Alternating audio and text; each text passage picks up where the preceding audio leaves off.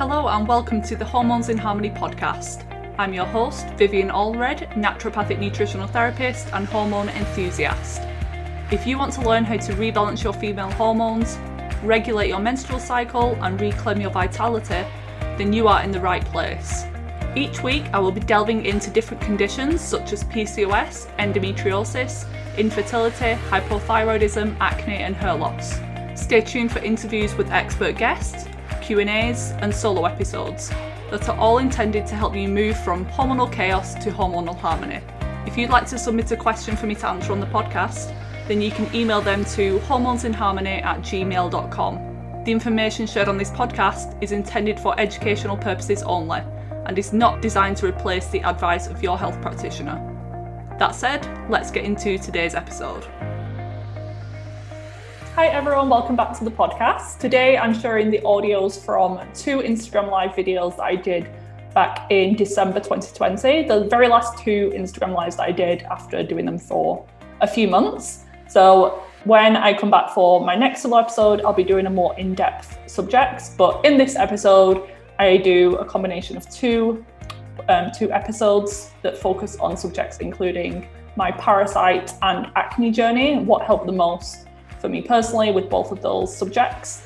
Talk about flaky skin and the fungus and yeast connection, anxiety, vitamin D, heavy and long periods, tips for those things, salt flushes and my thoughts, prenatal vitamins or vitamins, what's going on with high B12 levels, hair loss, skincare for acne, and detox support and recommendations for those who are highly sensitive. So, hope you enjoy this episode. Lots of different subjects. Again, hope you enjoy it and get something valuable out of it. I'll just give a little bit of an overview as to my recent parasite cleanse. So, I started parasite cleansing back in maybe August, September time. And I, my goal was to do three months straight of parasite cleansing and that's through the Cellcore Biosciences protocol. Not the full protocol because it's a 12 plus month one, but I did the um, Mimosa acid, the Para 1, the biotoxin binder, the Para 2, the Para 3, and I've done that for three months straight. And then my goal was to do once or twice a year at least of a parasite cleanse just to keep things optimal. So I was on my full moon cleanse. The full moon was on the 30th of November and it was this i think it was an eclipse as well at the same time so maybe that made it a little bit more um, strong. The, the, the detox that i was experiencing because they specialize in chronic illness the products and formulations are pretty gentle and mild anyway so that's a good thing. So for someone like me with histamine issues or someone with mast cell activation it can be a good brand to go for because they're really clean really pure and they're actually addressing the root causes of some of those things like heavy metals, mold, parasites, etc. So I started my parasite cleanse, and around the full moon, I increased the dosage of pretty much all of them. So I've done this from I think two days prior to the full moon, so whatever day that was, I'm getting mixed up with my dates and times. But I mega dosed on the, the para one, the para two, and para three, and I was getting detox type symptoms, but not my typical ones. So usually when I'm detoxing, I get migraines or headaches, my skin would freak out, and I'd feel like really physically tired. I didn't really get those this this month. I instead got a scratchy, tingly throat, and it just felt like I was getting sick. It didn't help yesterday that I was lecturing and chatting, and I have been today pretty much chatting, talking all day long. So no wonder my throat's a little bit scratchy. But I felt that, and I felt a little bit stuffy and congested um, and it flares up at night as well, which makes sense if it is parasites because they're more active at the night at night. And on the 30th, so Monday or Sunday, it was particularly bad. So that was the actual full moon date. And then last night, um, I got joint pain, and I've not had that in ages. That was a symptom that I used to get ages ago. Um, more of a food reaction, so like um, nightshade vegetables would cause joint pain or just my knees in particular would be very achy and sore. And last night, I don't know if it was because I was like I walk about pretty much every day, but I was in around, around Manchester carrying like heavy boxes and things, so maybe that contributed. but my knees were like really achy and uncomfortable. And the only thing that had changed was the parasite cleanse, and I'd been mega dosing on the parasite stuff. Other than that, I felt good. My skin's clear. I feel I, I can tolerate all of the products in really high amounts, which is amazing. I used to have to take a drop of things, otherwise I would react, particularly to herbs in alcohol tinctures, like the Para 3 is. So I'm really um, happy with my progress.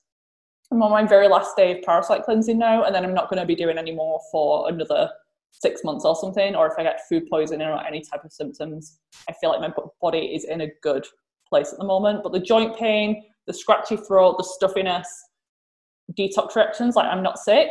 And so many of my clients are going through parasite cleansing at the moment. And that's why a lot of the products are out of stock currently in the UK. Um, I'm having everyone do it. And so many people are saying that they're having flu like symptoms. They're scared that they've got coronavirus. But coronavirus obviously doesn't display in like stuffiness type symptoms. It's more of the cough and respiratory stuff. But it's not uncommon for old symptoms that used to be present to start to flare up again when you're detoxing. Sometimes the newest symptoms, so let's say you've only recently been getting headaches, sometimes that clears first and then your body heals backwards in time. It's this old naturopathic principle. You heal from the inside out, so gut health first before skin health, sometimes from the top down, and definitely from newest symptoms to very old symptoms. So sometimes people's tonsils start to flare up and they used to have a really bad time with tonsillitis or ear infections as a child. So sometimes these things that you think have gone, they come to the surface, and that's not a bad sign. That's a sign that things are healing in layers. It's like layers of the onion. You're peeling one thing back, you get a symptom flare up, you push through a little bit. It shouldn't be that you're absolutely floored with terrible die off symptoms. That shows that you're pushing it too much or you're not supporting your drainage pathways. But if you're killing something off in the body, there's obviously going to be a detox or a Herx die off reaction. There's a few names for that. Have I ever worked with someone dealing with post concussion syndrome? I have PCOS and have been dealing with vertigo and tinnitus for the past year and a half. I think hormones have delayed healing. So I've had people who have a history of um, traumatic brain injuries or concussions, but I, I don't specialize in that directly. That wasn't the main problem. But the brain, if there's any inflammation or damage to the brain, that can be affecting your hormones, but then vice versa. You need hormones like progesterone to actually heal your brain. So I was talking about this yesterday in the, the lecture that I was doing. Um, they like the benefits of progesterone, and it was like I could talk for three hours on that. But progesterone is very healing to the brain, and they even use bioidentical progesterone for traumatic brain injuries in men. So even if that's not the typical male hormone, they just found it to be so beneficial. So that could be um, definitely linked, and it could be a two-way street. Your your brain injuries affecting your hormones, um, and your hormones are affecting your brain recovery.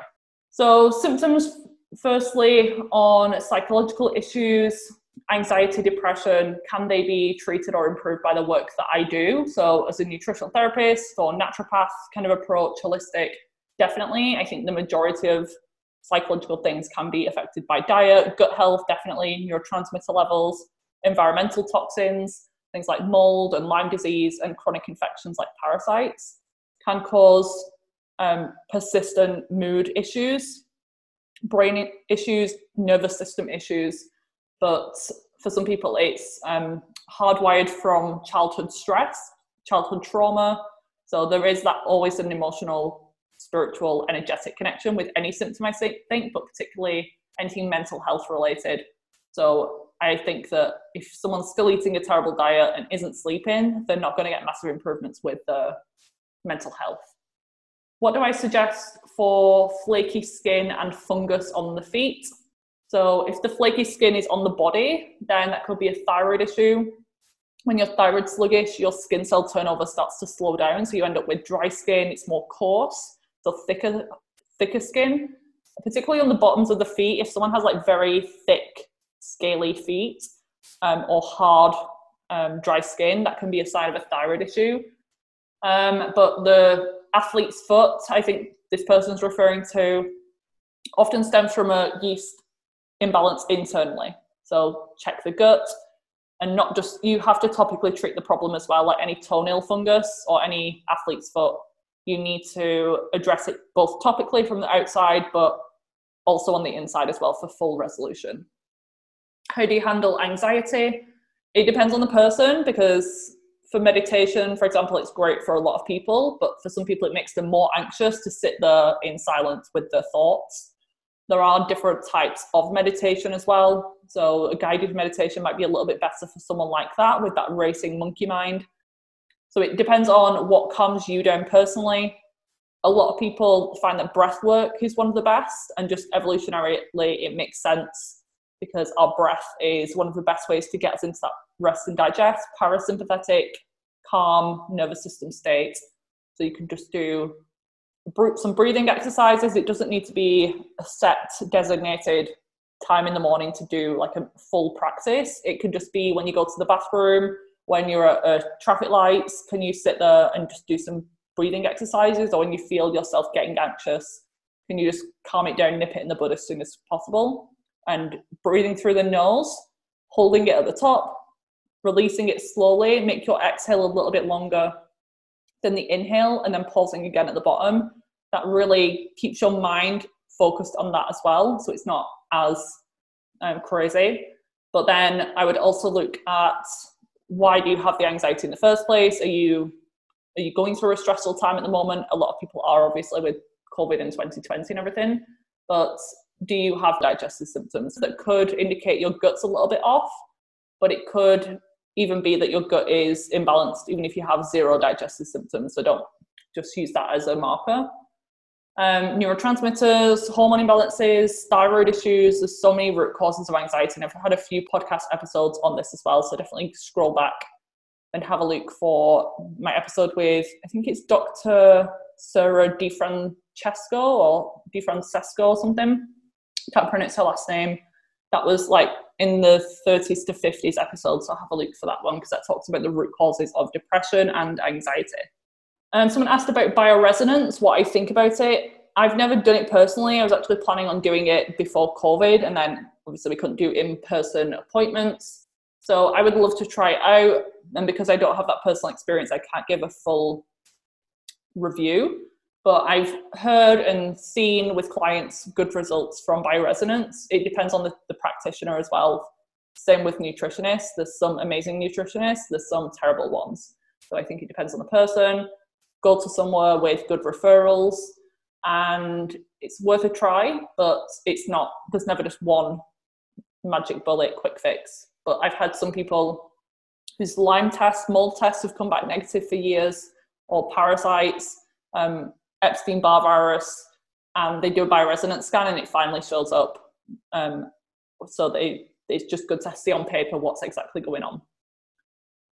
Then I have some questions on vitamin D. So who do I recommend vitamin D for? It's very individual. So I used to, when I was studying, I'd be like, everyone needs vitamin D. Everyone take high doses in the winter. I'm not on that.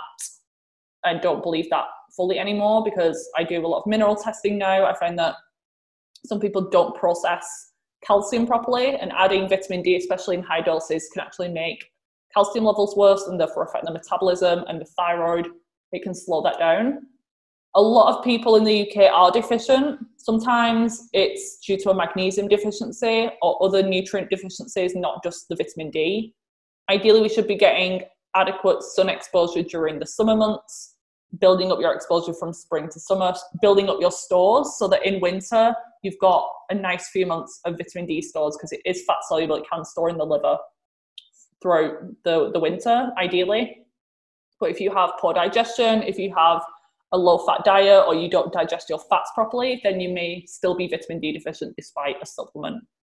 But I know in the UK they're giving vitamin D supplementation to the, I think they call them the vulnerable, over 70s or like sick people in the UK, which is good to protect their immune system with the virus and everything, but the quality of the vitamin D is probably going to be terrible. So I doubt that it's going to make too much of a difference.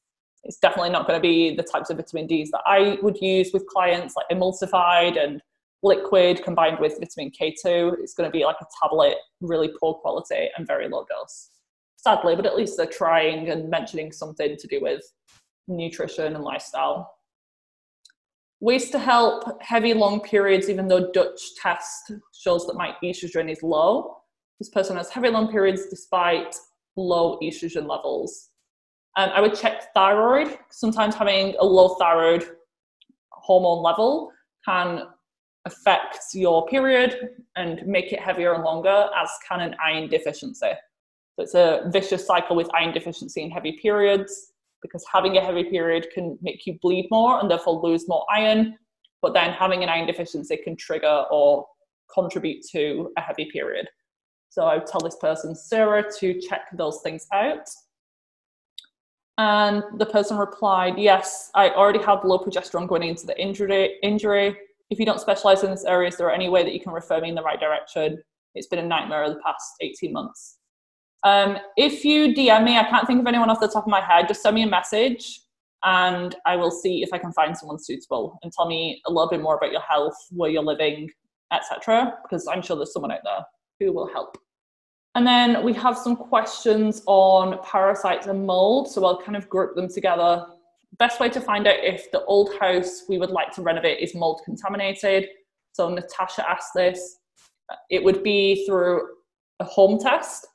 Depends on how much you want to spend and what country you're in. But in the UK, as an as an um, example, we have a company called Building Forensics, but it's going to be at least a a thousand pound for them to come to your home. Probably more if you live f- further from London you go, the higher the, the travel fees would be. But they're like the gold standard. They have a lot of these in America. There's like literally one company in the UK that does this well, and they do the the I don't know the terms, just like the special testing, the lights, the UV rays, all of that, the photographs, and they would be pretty accurate at ruling in or ruling out mold, but that's an expensive cost. And the lower cost option, but it's not as accurate, would be something like an ERMI or a HERTSMI test, which is like the petri dishes or the dust sampling that you do in multiple uh, places in the home. And just for comparison, depending on how many rooms, but like an average home, you're probably looking at like £300 ish to do that. But the companies that I use are US companies. There's one called Immunolytics, the other one is called Mycometrics. So either of any of those tests would be good, but sometimes just your intuition, if you see the mold, if you can smell the mold, any musty, damp smells. If it's an old house, then it's more likely to have mold anyway, even if you can't see anything. So just be mindful of that. Someone asked about candida. Um, every time I start to feel better on a candida protocol and try to reintroduce sugar, my vaginal area becomes inflamed, swollen, and some discharge. Do I need to eliminate sugar for longer? Frustrated as I've been on a protocol for six weeks, and, and any sugar puts me back to stage one. So this just tells me that you're you haven't done it for long enough, or you're missing something else. I hope you're working with a practitioner because this can be a little bit tricky to navigate on your own for this person. But if you introduce it back in and all of your symptoms come back, you're not addressing the root of the problem. You're removing the food source, but the, the yeast overgrowth is still there. I would rule out parasites or do a parasite cleanse so you can actually fully get to the yeast and um, investigate mold as well. Because if you're living in a moldy home or have high mycotoxin levels, it's going to be pretty much impossible for you to get rid of your yeast overgrowth internally. Um, definitely, vaginal yeast infections stem from the gut, but some people have skin issues, they have coated white tongue as the yeast yeasty signs or IBS type symptoms. And you might have worked internally, but also addressing the localized area as well.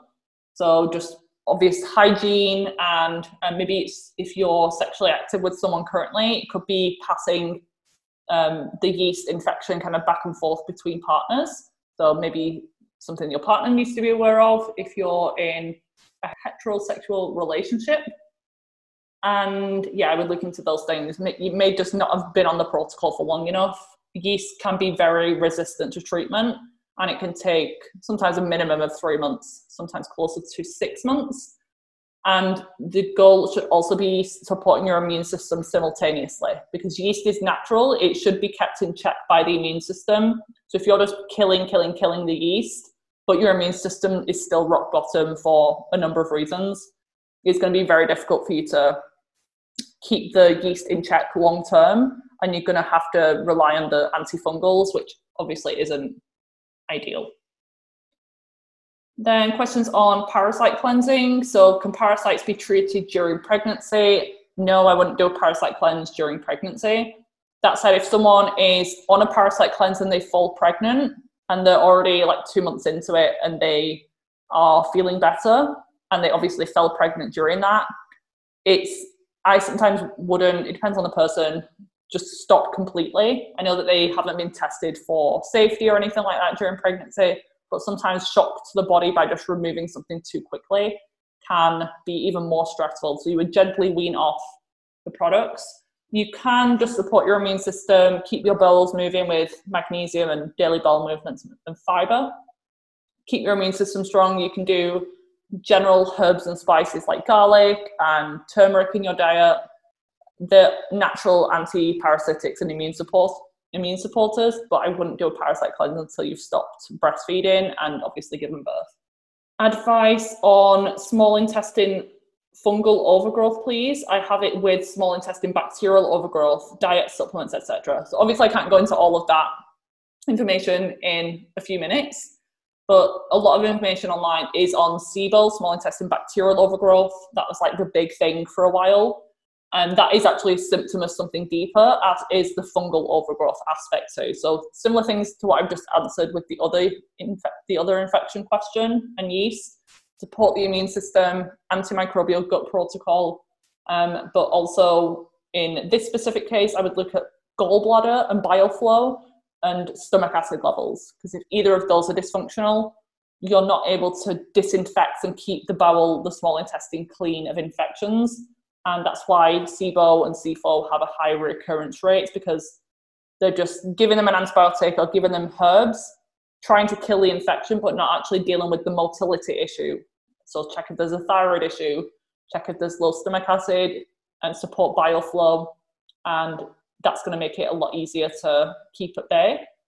And in terms of diet, I'm not a huge fan of like the low FODMAP, SIBO specific diets, SCD, like really restricted ones, because they can also then deplete your adrenals, they can slow down your motility even further. So I, during treatment, try to recommend keeping your diet as broad as possible so that the bacteria and yeast can be feeding whilst you're killing them off and then there might be a time and a place for a temporarily stricter diet after that, just to make sure everything's good before you expand your diet and diversify things a little bit more. Can you talk about what is involved in a parasite cleanse? So there's all different ones online, and I've done multiple ones before. Um, things like black walnut extract or black walnut hull, um, wormwood, clove, garlic, oregano, berberine. They're typically the herbs that are found, and neem is another one, typically found in parasite cleanses. The one that I'm using is from Cellcore Biosciences, so you can read about that online. But the secret weapon is Mimosa pudica seed. They had a question specifically on what is Mimosa pudica seed. Oh, someone asked, does it get rid of parasites in the liver and muscles? I'm not sure. I think the Mimosa seed alone isn't enough that's like the intro. That is what cleans and scrubs the bowels. So it's probably more specific to the, the intestines, that one. But then the other products, the para 2 and para 3, the para 3 in particular for anything systemic is really effective. They've even had clinical um, experience, some people like blowing their nose and seeing like little wormy things in there. Um, and people with like, I got the joint pain, so that's maybe something being mobilized in my joints so Mimosa pudica wouldn't do the, the liver muscle stuff, but it's all used in combination. But it looks a little bit different for everyone. I don't do the same parasite protocol with every person, but other tools can be like coffee enemas just to get the bowels going or colonics or something like that, just to make sure you're flushing everything out. You can do anti-parasitic foods, like I was talking about before, but they also have a life cycle. So it's good to increase the dosage or maybe start the, the parasite cleanse during a full moon because that's when they're most active. And usually one round or one month isn't enough. You need to do them regularly or for a, good few months to make sure that you're hitting it from all angles. Do I like Mega MycoBalance if I find it effective? I do like that one. So that is a yeast yeast clearing product from Microbiome Labs, the same company that does Megaspore. And it's a little bit different to most other antifungals because it's not very harsh um, and it contains things like caprylic acid and also I think it's got propolis in there, so some bee products. So it's really good for sensitive people. I sometimes start off with that one first. The caprylic acid penetrates or weakens the yeast membrane so that then you go in with antifungals and it's a little bit easier to kill them off because they create like a biofilm and they're very difficult to penetrate. So the, the caprylic acid is found naturally in coconut oil, but it's got therapeutic doses in this one. And um, I've not found it to be useful just on its own because I've never used it on its own. I've always started with that or used it in conjunction with some other things. What might cause tinnitus? Hmm. So things like high blood pressure, just like basic things, mineral imbalances, but things like mold and Lyme disease, so chronic infections can cause tinnitus. Rachel asks, can heavy metals like mercury and arsenic? Oh, prenatal recommendation, planning to get pregnant. So I like the Seeking Health Optimal Prenatal, but pretty much all of the products are out of stock at the moment because I think the Seeking Health company has been really affected by COVID but hopefully that'll be back in January, I think, or maybe this month. That's my favorite one. Have I ever tried a salt flush?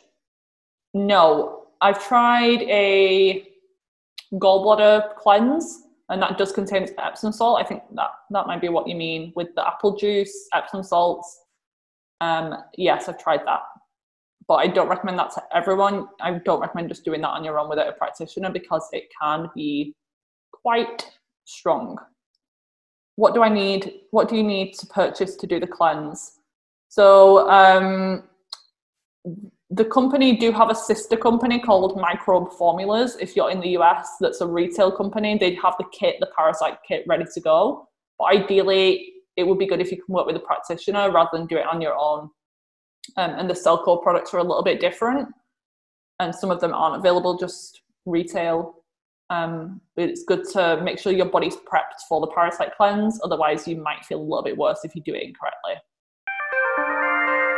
Do you love coffee but have been told it's bad and needs to be avoided if you're struggling with hormone imbalances like acne, PMS, and period problems? Honestly, most coffee out there should be avoided because the majority are contaminated with things like mold and pesticides, which can drive inflammation and those feelings like anxiousness and jitteriness after drinking. But what if I told you there was a coffee option that tastes great, is organic and mold free, and also provides healing properties from reishi mushroom spores? Enter Organo King Coffee, my latest obsession. I didn't drink it for years because it would always wreck my sleep and leave me feeling like an anxious mess. But King Coffee does the exact opposite.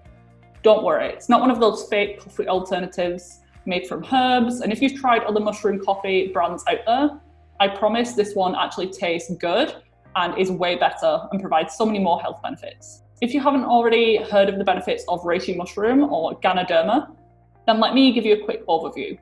It's known as the king of medicinal mushroom family due to its superpowers such as supporting healthy immune balance and being an adrenal adaptogen.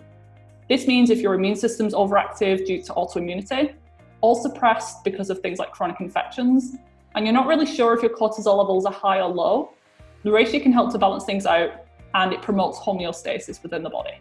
It's also antibacterial, antiviral, antifungal, anti inflammatory, pretty much everything that we want from a product. Because of its potency, I'd recommend starting slowly if you're someone who's struggling with more complex chronic health issues or is sensitive. If you're thinking, why can't I just take a reishi mushroom supplement? Good question. Organo use a patented process to gently crack the inner and outer shell, offering 99% bioavailability of the reishi mushroom spores. I also explain this as being like the differences with probiotics. The regular lactobacillus, bifidobacterium options that we can all buy readily in health food shops have some benefit, but nowhere near as much as the spore-based probiotics that I use all the time with clients. Wanting to give Organo King Coffee a try for yourself? visit vivanaturalhealth.myorganogold.com. This will all be spelled out and linked in the episode show notes and also my bio link on Instagram. I really hope you love it as much as I do, but now let's get back to the show. High B12 blood work despite not supplementation, but she does eat beef liver. Could it be from that? Probably not from a little bit, not from diet a lot of the time. It's often because of bacterial overgrowth in the gut that's the problem. So, bacteria can make B12 for us um, in the digestive system. So, when your B12 is elevated in the bloodstream, that shows a lot of the time that there's some sort of bacterial dysbiosis, often SIBO, small intestine bacterial overgrowth. I had this for years as well. Doctors would tell me that I'm supplementing or I must be getting it from fortified foods or dairy free milks because they add sometimes B12 to that, but I wasn't. And it's because I had a lot of bacteria in my gut making tons of B12. But you could still be B12 deficient because it's in the bloodstream, but it's not getting into the cell where it needs to do the work and that could be due to a conversion issue, um, mineral imbalance a lot of the time. So the gold standard test for B12 is called MMA, methylmalonic acid, and that can be tested through blood, I think, or urine is the best one. That's checked through the Dutch test and organic acid test, the ones that I do. So I would potentially do that um, for this person, Ivy, who's asking potentially running methylmalonic acid that would tell you if your B12 is actually high or if it's still deficient. Maybe you do need to supplement, but I would probably work on your gut health first and continue with the B vitamin from the, the liver because that contains the full B complex family, which is what you want to do with B vitamins. You don't want to megadose just one individual B complex because it can, B vitamin could actually throw off the other ones in the system.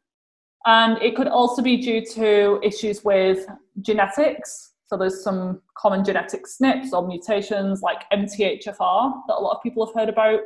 And that could be a sign that you're not using your B vitamins correctly. You actually need folate um, and B12 to work together. So it could be that you're taking enough or eating enough B12. Maybe you're folate deficient, maybe you're B6 deficient. So have a look into some of those things. Any recommendations for products to remove mold in the home? This is from Julie. Um, there are things like the fogging equipments that can be good. So CitriSafe and EC3 are two companies. That last one, the other name is Microbe, uh, Microbiome something. If you just type in E3C, you should be able to find them. But I was listening to a podcast the other day. Um, it was on the Dr. Pompa podcast and in the US, there's a company called Pure Maintenance. And the way that he was describing the mechanism was just amazing. It's basically high, um, chlorine, I think, and vinegar. And they make this concoction and then it kind of gets rid of all the mold that's needed. And some of these people aren't even removing the damaged material in the first place. They're just going in and like fogging the whole house. And it's getting rid of the mold problem completely. You can go through your clothes, through the walls. So I wish there was something like that in the UK, hopefully in the future, but that's called Pure Maintenance, and the episode is 348 of his podcast if you're wanting to listen to that. Um, but that would be a good option. That would be my go to if you're in the US. Wondering if I know how to treat hair loss from Debbie. Um, yes, so it depends on the cause. Sometimes hair loss isn't fixable if it's permanent the follicles have been damaged because it's been going on for such a long time, or it's androgen related and the hair follicles have actually shrunk in size, or it's some sort of alopecia, although that is an autoimmune condition, so that can be improved and put into remission in some cases. So it depends on the root cause of the problem. It can be as basic as an iron deficiency, an underactive thyroid, or it can be as complex as mold exposure, heavy metal exposure, and chronic infections, chronic trauma and stress. So rule out as a basic that the iron level, the ferritin should be at least a 75 for your hair to grow normally and to stop shedding. Um, and that's overlooked so often. Full thyroid panel, including antibodies to rule in or rule out Hashimoto's thyroiditis, would be my next my next go-to. Something like a vitamin D. Are you currently stressed? Are you eating enough? Are you over-exercising? Um, they are usually the, the most common reasons for hair loss. But yes, it's oftentimes treatable if you figure out what's going on because your hair is the lowest on your body's priority list. It doesn't really matter for life or death if you have a head full of hair. It does matter if your lungs, your guts, your brain, your liver is functioning optimally. So it's going to direct and divert all of its attention and energy and nutrients to those things first. What has helped you the most with your skin? It's been a journey. So I've been dealing with acne on and off, um, more on than off, since I was about 17. I'm 26 now for reference, so like eight years or something. And there's been times where it's cleared up. Um, when I was on the pill, it was pretty clear, but that was just a band aid solution. When I came off, it came back with a vengeance. So the biggest factors for me were infections in my guts, parasites, SIBO, small intestine bacterial overgrowth, yeast overgrowth because of mold illness. Mold illness was a huge one for me, which I understand isn't the case for everyone. Um, low stomach acid and poor bile flow was another reason, and that's probably as a result of the infections, so like secondary to them. But low stomach acid was a big one. Um, celery juice has helped quite a lot. I think it's because it's improving my stomach acid again after having H. pylori for probably eight years that I've only just treated this year because it only just showed up on my stool test. After I've had symptoms since I was 17, it didn't show on a stool test for that long, up until this year. Um, what else has helped? A good skincare routine. So my friend Cheryl Woodman, I mean, I've also worked with Sarah Sumik in the past of Healthy Skin Glows. Cheryl Woodman is Honesty for Skin. She updated my skincare routine back in summer and put me on a retinoid, topical retinoid. That made a big difference to me as well. I was using just a BHA, so salicylic acid before, and that was helping. But I asked her, like, why did you swap from just regular salicylic acid chemical exfoliant to a retinoid? And she was basically saying that salicylic acid just helps to keep things manageable and just skin cell turnover, whereas retinoids, which is a, a derived derivative of vitamin A, it actually just slows down that hyperkeratinization in the first place. So it's actually addressing the root cause of the problem rather than just managing the problem like the, the chemical exfoliants did. So I noticed way less congestion, way less oiliness, and breakouts. I've not really had breakouts for a while, but when I would get them, they'd be so much more surface level. They wouldn't be as deep or cystic and they would heal a lot quicker. They would just come to a head. I'd squeeze them, which I know I shouldn't, but then the the acne would fade. And it's been a big difference. I've taken a lot of photos over the last few months and I will be showing them. Um, I'm going to create a healing highlight on my on my Instagram with just things like my eyes. Like I've been taking pictures of my face up close, from my detoxification process back in June. Um, and you can see a big difference with my eyes, my skin, my face. Like if you saw the before and after ones I posted the other week, and my face is just way less puffy. And someone actually asked today I had my lips done. It's probably because I got braces on now as well, but my face was just so puffy before, it was crazy. And stress management, identifying my food sensitivities was a big one. So I was trying to eat this like perfect diet that I was reading about online um, with avocado and citrus and um, apple cider vinegar before every meal, fermented foods at every meal, and it was just making my skin absolutely crazy. So it just shows that it's just really highlighted to me bioindividuality for everyone, like really drilled home that it's so important. And there's just no one size fits all for acne or for IBS. Um, so I'm really really into that. And yeah, they they are the most common, the most effective things that I've done personally.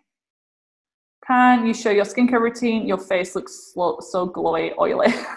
I actually dabbed some of the oil off this afternoon. It still gets oily, but I'm, it's not like a bad thing anymore. It's just how my skin is. And actually, having oily skin as you age is a good thing because you're way less likely to have wrinkles. So I'm not, it's not as bad as it was like back in summer um, because the weather was really hot here in the UK. My skin was just so oily, but also dehydrated at the same time. So I thought, just like strip the oil, I need less oil, but my, my skin was still dehydrated and kind of thirsty, um, even though it was quite shiny. So my skincare routine, um, maybe I'll do an IGTV on that. Would that be useful? Um, this is all recommendations from Cheryl Woodman again, who's been on my podcast, and I think she's going to be on again. Um, I'm going to be releasing that in the next few months. So stay tuned, and I talk a little bit about what I've done and changed there. But basically, in the morning, I cleanse with the what's the brand CeraVe Hydrating Cleanser. I've recently added that one in because I noticed my skin was getting a little bit drier because of I go for a walk every day in the freezing cold wind. So my skin is a little bit sensitive and I do have rosacea as well. So I, I really love that cleanser, but it's a new addition. So I start with that. Some days, like three times a week, I'll do a niacinamide and zinc serum after cleansing, which is from the ordinary, just a thin layer. If you put it on too thick, it does pill. So just be mindful of that. That's why some people don't like it but that one is good for regulating my skin barrier. The zinc's really good at any pigmentation or post-inflammatory erythema, the red marks after acne, and just regulating sebum production and breakouts. So I love that serum. And then I moisturize with Avene Thermal, I think it's called Tolerance, um, the Avene line. Basic acne friendly moisturizer I recommend to pretty much everyone with skin issues. So that's in the morning. In the evening, I remove my makeup with the Bioderma micellar water and a cotton pad. And then I second cleanse with the CeraVe hydrating cleanser again, just to remove any residual stuff. But I don't wear a lot of makeup anyway, so that's that's enough for me to have a clean clean slate. And then some days I do, so I exfoliate maybe three times a week. It was a little bit more. I was doing something every night a few months back, but it was getting a little bit too much. So I do the Garden of Wisdom Granactive Retinoid. I would highly recommend working with someone on this because um, it needs to be the right percentage, the right formulation if you have dry versus oily skin. But I use a retinoid. I started like once a week. I know I've increased that to maybe two times a week for the retinoid, but that's really helped and then other times I do um, it's the Neod or Niod. I forgot the name of it. It's like a, a non-act a non-enzyme exfoliant or non-chemical exfoliant, something like that. And then the Avene moisturizer again. So really basic, really gentle. And a few times a week I'll do a honey mask, raw manuka honey, literally my favorite skincare product just a thin layer, leave it on for 10 minutes, wash it off, and my skin is so much calmer, less red, hydrated, and any redness or inflammation has gone afterwards because it has gentle exfoliation, antibacterial properties. So that's my skincare routine. But I will do an IGTV in the new year showing you, like, um, stepping you through me applying all the products and everything. But hope that answers your question, Vivian. So, some more questions. Possible causes of late ovulation despite a healthy diet, supplements, good sleep, hygiene. It depends on your age. If you're approaching age 35 and 40, and this is a new thing, then you could just be in perimenopause, and that's pretty normal for you to go through some fluctuations. If you're younger than that, or you've been having this for a while, it could be that you have PCOS. That's the most common reason for ovulation disorders basically the high androgen levels interfere with the process of ovulation and just mess up the whole cycle. And symptoms can vary with that. There's people who are classic PCOS where they're overweight, they have a full on beard, they have acne, um, and it's you can just tell looking at them that they have PCOS. But then there's other people who are lean, they have clear skin, but they're just not ovulating regularly. That can still be PCOS. So that would be the other thing I'd look into and checking maybe your fasting insulin level. I've got um, a guide on my website, tests for PCOS. So go on the free section of my website and that should be on there. The next place I'd look is your adrenals or your thyroid gland. Um, hypothyroidism can affect ovulation, and reasons for that could be autoimmune. So, gut health, Hashimoto's is the most common reason for hypothyroidism. And then adrenals, just classic stress from all aspects mental and emotional stress, physical stresses. So sometimes having infections in the body can delay ovulation because your female brain is constantly thinking of reproduction and whether that's a good time or not. So if there's anything that's going on out of the ordinary or that's potentially dangerous, um, then your body can delay or just stop ovulation altogether. So some sort of chronic infection. And then finally, nutrient deficiencies and mineral imbalances would be the next place I'd look.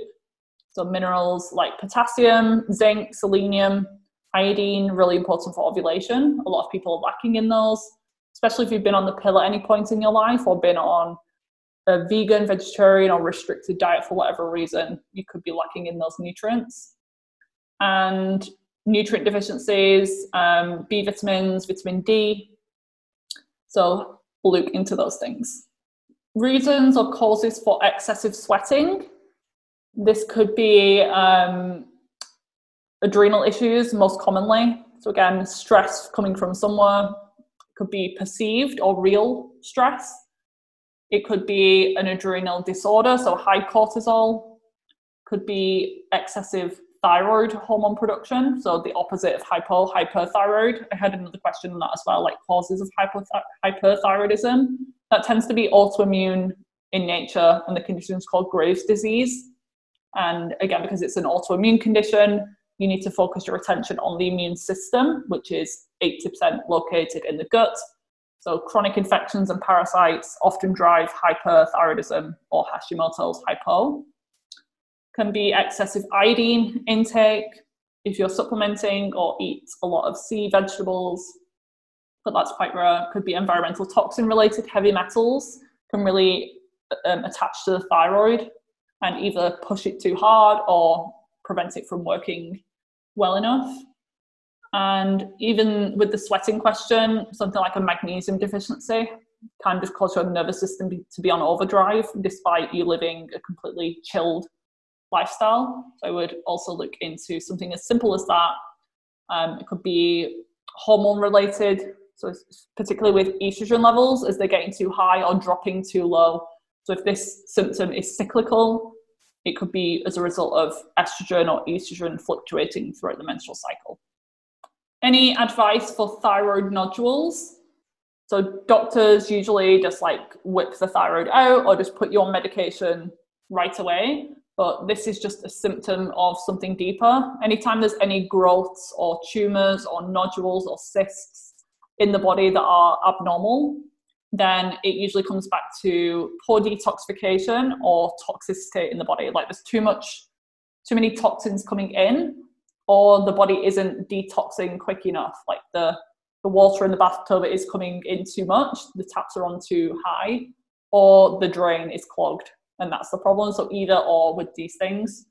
So too many toxins coming in could be heavy metal exposure, mold toxicity, um, infections, parasite, glyphosate from non-organic foods and pesticides, um, and then things that block detoxification, inflammation of all sorts. But that could be thyroid related, could be food sensitivity related. So there's a big connection with gluten and thyroid issues. Um, so yeah, look into those things as well. But some people do need to get the nodules removed because it's impacting the actual thyroid function. So it could be that you need the surgery, you need medication, but you can maintain your toxic burden so that it doesn't regrow. Because if you just whip the thyroid out, your body's going to send you a message in other ways. It's going to um, grow back or something else is going to happen within the body and your body will start screaming at you at some point so use this as a the the red light the dashboard light in your car has come on don't just stick a band-aid on it figure out why that is in the first place and it could be for any of those reasons. Can i tolerate am i allowed to have gluten if i have no symptoms after eating? So you can eat, whoever this person is you can eat whatever you want. I can't tell you to not eat something but I do think that gluten is a problem for a lot of people, but it's your choice whether you eat it or not.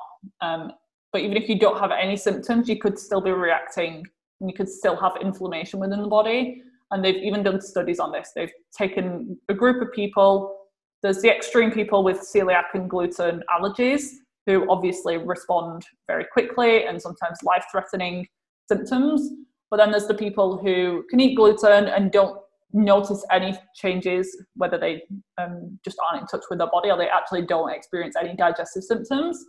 But symptoms of food sensitivities can come out in other ways. It can come out in fatigue three days later, or a skin rash two days later, or an acne breakout, or anxiety within a few hours. So don't just think of diarrhea and digestive symptoms as a food sensitivity. Think of all of these other things as well.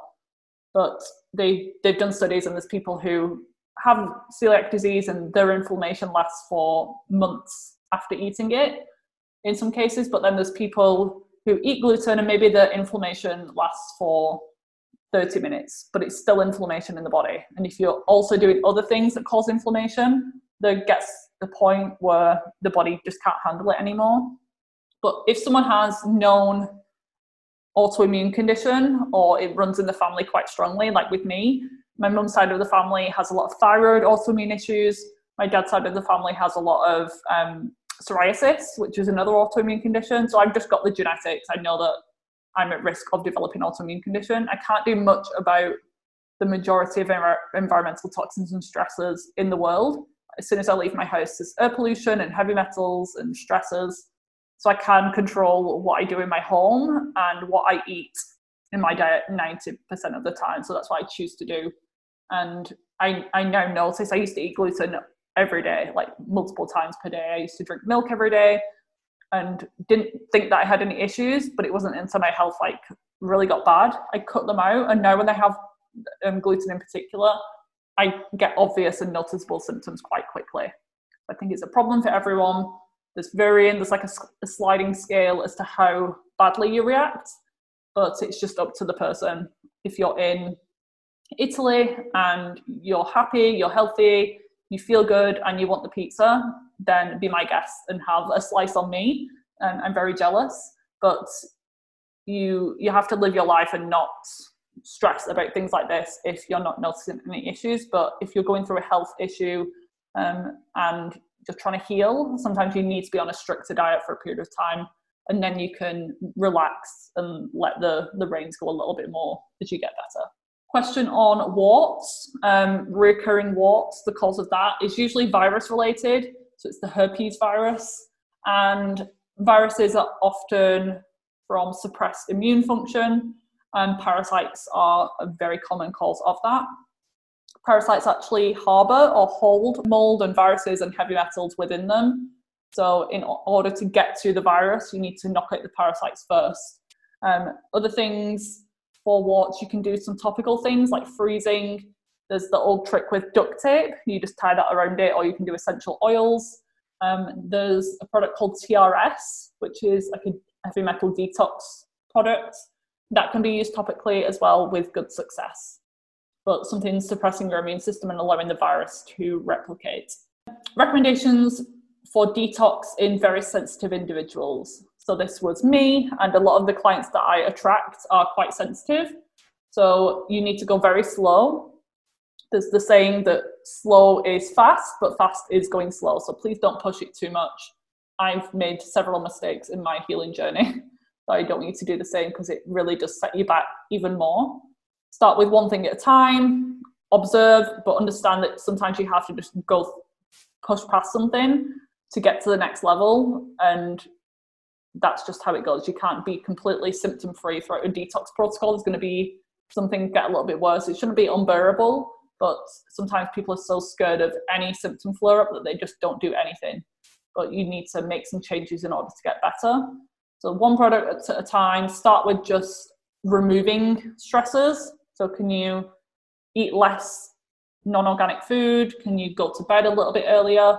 The lifestyle things really focus on that. You could do maybe a water enema or a enema with um, what's it called, chamomile tea, or coffee enemas like very weak and diluted. You can do red light therapy. You can do basic exercise. You can do an Epsom salt foot bath before you add in. Don't jump straight to like the killing protocol, whatever you're doing at the moment. And just be easy on yourself. Use food as medicine a natural, clean diet as much as possible, um, and potentially work with someone because it gets a little bit tricky. And someone looking from the outside perspective can actually just speed up the process and get some labs done to find out why you're so sensitive in the first place. Okay, last question is from Laura. Twitchy left eye, which I think is due to a lot of magnesium, but I'm still getting it when I'm supplementing. Do I need to take more or can I look into anything else? Not getting it as much as before supplementation, but still there. So with magnesium, you actually need cofactors, so additional nutrients to fully benefit from the magnesium. So you could be B6 deficient, and could be other minerals like boron, and other B vitamins. So just megadosing with magnesium for a lot of people isn't enough your body could be going through stress and your needs for magnesium are just even greater. So you're doing the right thing with getting the magnesium in. It could just be that you need more, or you need to remove the stressors that's increasing your demands for magnesium in the first place. And so some sort of chronic infection. Are you actually absorbing the magnesium that you're taking fully? Do you have poor gut health, low stomach acid? chronic infections in the gut that when you put that magnesium in, it's just going straight through or it's feeding some sort of infection rather than your needs. So I would look into those things. I really hope you enjoyed this episode. If you did and you would love a free copy of my hormone friendly recipes guide, please leave me a rating and review, and I will email you a copy as a thank you gift. All you need to do is screenshot your rating and review and send it to me at hormonesinharmony at gmail.com. This guide contains delicious gluten, dairy, grain, and refined sugar free recipes, and all the meals contain specific hormone superfoods. Don't worry, there are no boring salad recipes included. Come and say hi over on Instagram at Viva Natural Health, as I share a ton of free content every day, and you can get to know more about me and how I stay hormonally healthy. If you haven't already, check out my website, vivanaturalhealth.co.uk, for my blog and many free guides which cover everything from clearing acne to gut health and hair loss. If you're ready to identify and address the root causes of your hormonal issues, whether that's acne, PMS, PCOS, hair loss, or problematic periods, take that first step today and apply for an enrolment call on my website. We'll use this call to discuss the steps that you need to take in order to achieve hormonal harmony and how I could help you get there. See you back here next week for another episode.